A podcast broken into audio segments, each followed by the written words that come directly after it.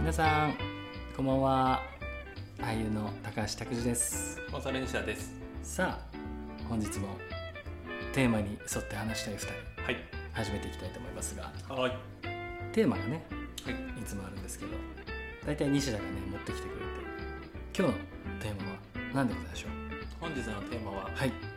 コロナ禍におけるアメリカの映画館事情よっです。映画館事情アメリカのねアメリカの。日本のではないわけねはい。アメリカの映画館や事っ情ぱアメリカを見ることによ って、未来の日本が見えてくる。なるほどどうですか、これ。確かにそうだよねそういうとこありますよ ね。あの俺たちは暗に属国にされてるわけだからね うん。それはまた、次の機会に。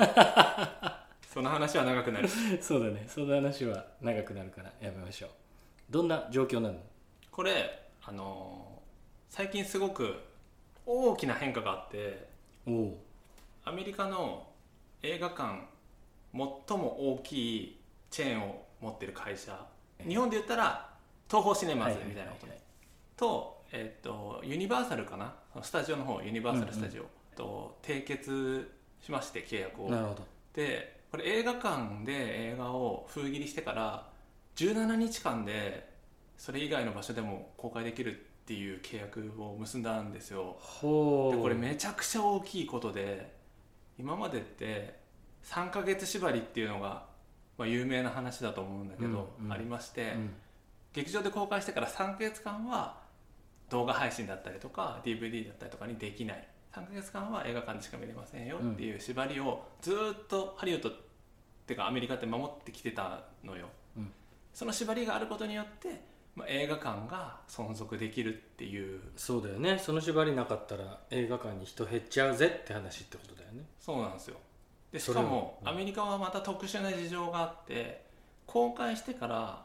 最初の方って取り分が違うらしくて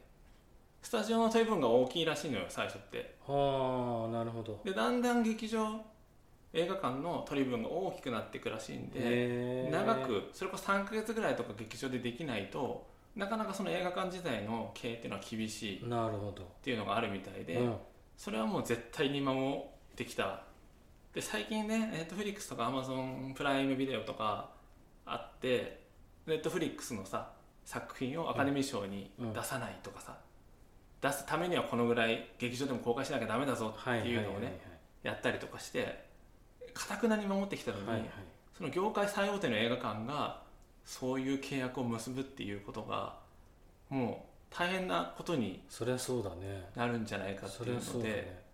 映画業界すごい話題それはなんでそこの会社がその契約を結んだかっていうのは何か言われてるのいやもう本当に厳しいんだろうなっていう、ああなるほどまあ、要は、まあ、インセンティブをもらえるって話らしいんだよねそあこの映画あ館がななるほどそういう契約みたいなのね、まあ、それが多分その17日から3ヶ月までの間なのかそれ以降もなのかわかんないんだけど多分俺の予想としてはその3ヶ月今までの3ヶ月までの間のものをインセンティブとしてもらえる契約なんじゃないのかなっていうあーその上映して、えー、14日だっけ2週間17日17日はできない、えっとお金出せなくてそこから動画配信始まりましたでその動画配信の何パーセントかをその映画館のそう会社にくれるよってことねそうまあ、ユニ今のところはそのユニバーサルとそこが提携してる映画のみっていう話なんだけどそれはその映画館はユニバーサルの映画だけってこと他の映画ももちろんやってるけど、まあ、その規定に関してははユニバーサルの映今はユニバーサル画だけだけうんなるほどだからもうそこまで厳しいかっていう多分まあ見方みたいだねでも厳しいんだろうね厳しいんだろうね、いやただでさえ厳しかったわけじゃん、うんままあ、コロナ関係なく、あ、その配信サービスが伸びてきてそうね配信が伸びてきて映画館に行く人は確実に減減りはしてるわけじゃんそうだねそこに来てこのコロナでアメリカはねまた日本よりさらにさ厳しい、危なかったし、で実際だからもうそのアメリカも今映画がねどんどん封切りができない状況が続いててあのね楽しみにさ白状も多分したと思うんだけど、クリストファー・ノーランのうん「テネットテネット」がアメリカはもう無期延期そうでこれまた、ま、もう一つ面白い事象が起きてて、うんアメリカのハリウッドで作ってる映画ってさ、うんもう基本的にアメリカでまず封切ります、一番ねでその後世界、まうんうんあ、最近この同時とかもあるけど、うんうんうん同時に何か国、うん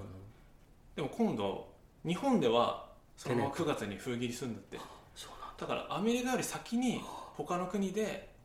ハリウッドの映画が見れるっていう見れるっていうか見れちゃう見れちゃうってねいう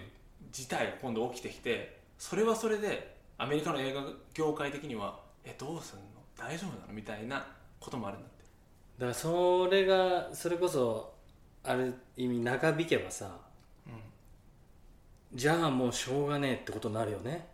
そうだねだって映画館で流せないんだからもう家で見てもらうしかないよっまあそうだねていう話になるよねただやっぱそのほらスタジオとしてはさもちろんそれでいいけどね映画館としてじゃあどうするかっていうさ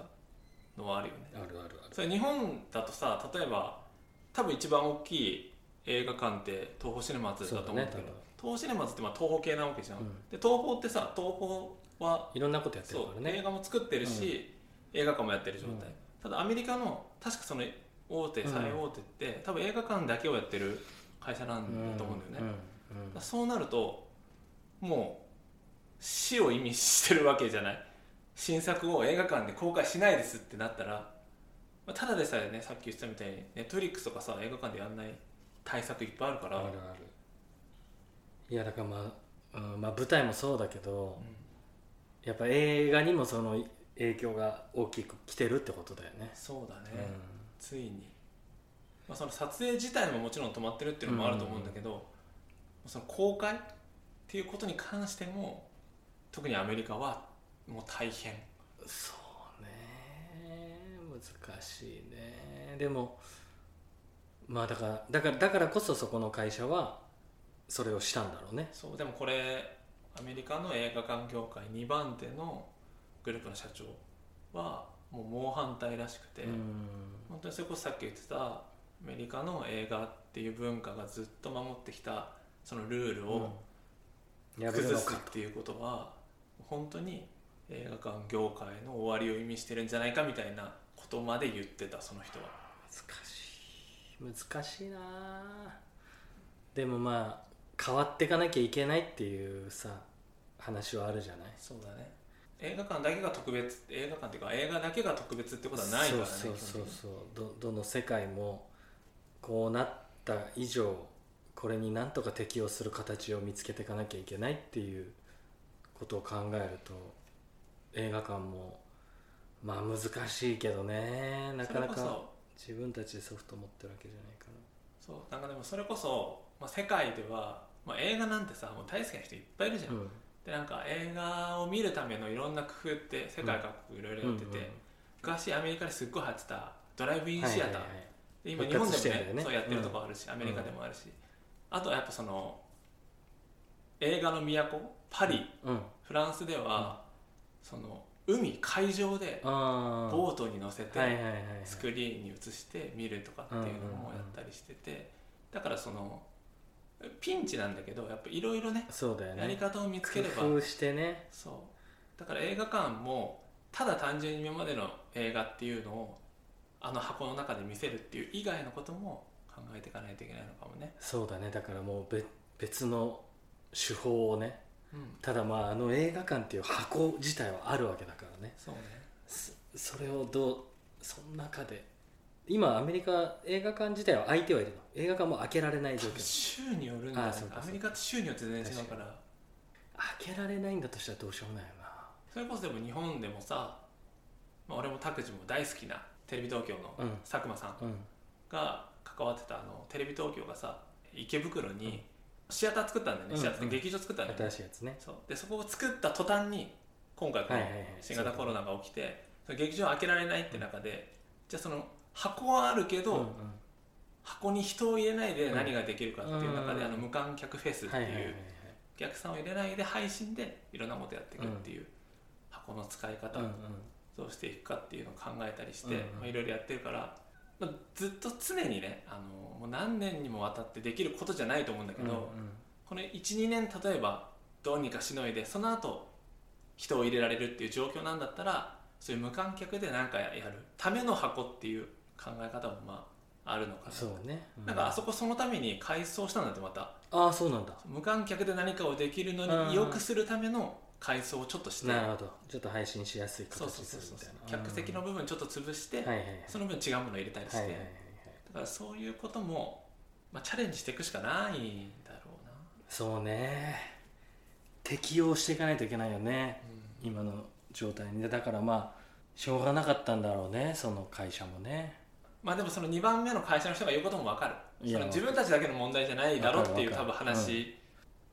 やるならせーのでみんなでやろうよそねっていうことよ業ね界全体としてね、うんそういう話があったのか分かんないけど、うんわ多かん分ないけちょどねっとそういうのをちゃんと相談してほしかったみたいなことかもしれ話なないのかねもしれないし、この期間だけとかね例えばね、 1年間だけやってみましょうとかね、うんうんいやそういうことを試していく必要あるんだろうな舞台もねどうなるか分かんないからね今稽古してるけど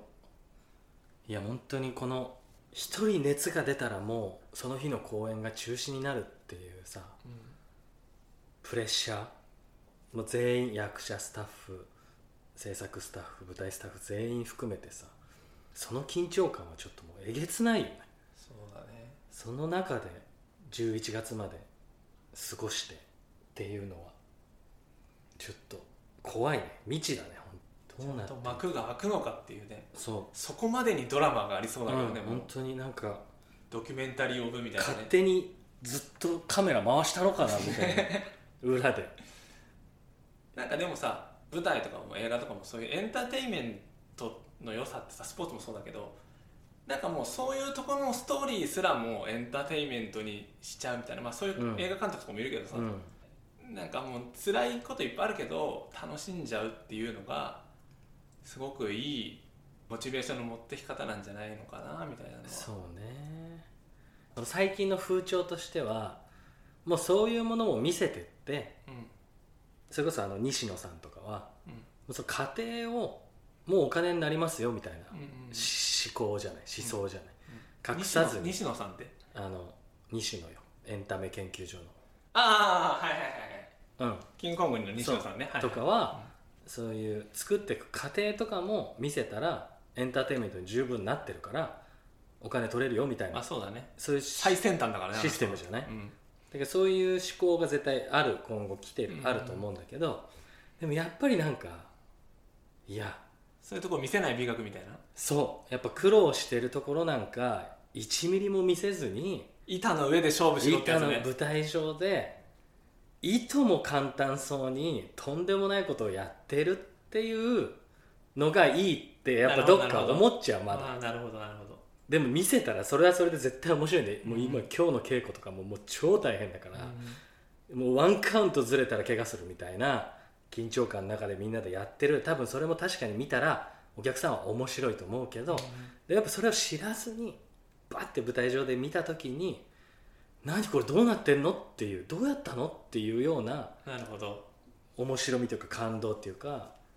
それがいいそれこそそれでこそみたいな気がしちゃうんだけどなるほどねなるほどなるほどだからやっぱそこをうまく使い分けていきたいそようだねそうだねやっぱどっちも聞いてたらおおなるほど面白いって両方とも思うから、うんうんうんどっちの側面うも、んうんうんだからなんかやっぱ試していくしかないのかなそうだねみたいな試していくしかないよね確かに、うんそれはそうだと思う試していきましょう今後も、 はい今後とも皆さんまさにこのラジオも試しながら作っておりますのでなんとなく皆さんの空いた時間に楽しんでいただけてますようにということで今日は試していこうということでよろしいですかはいはいそれでは皆さんさよならまたねさよなら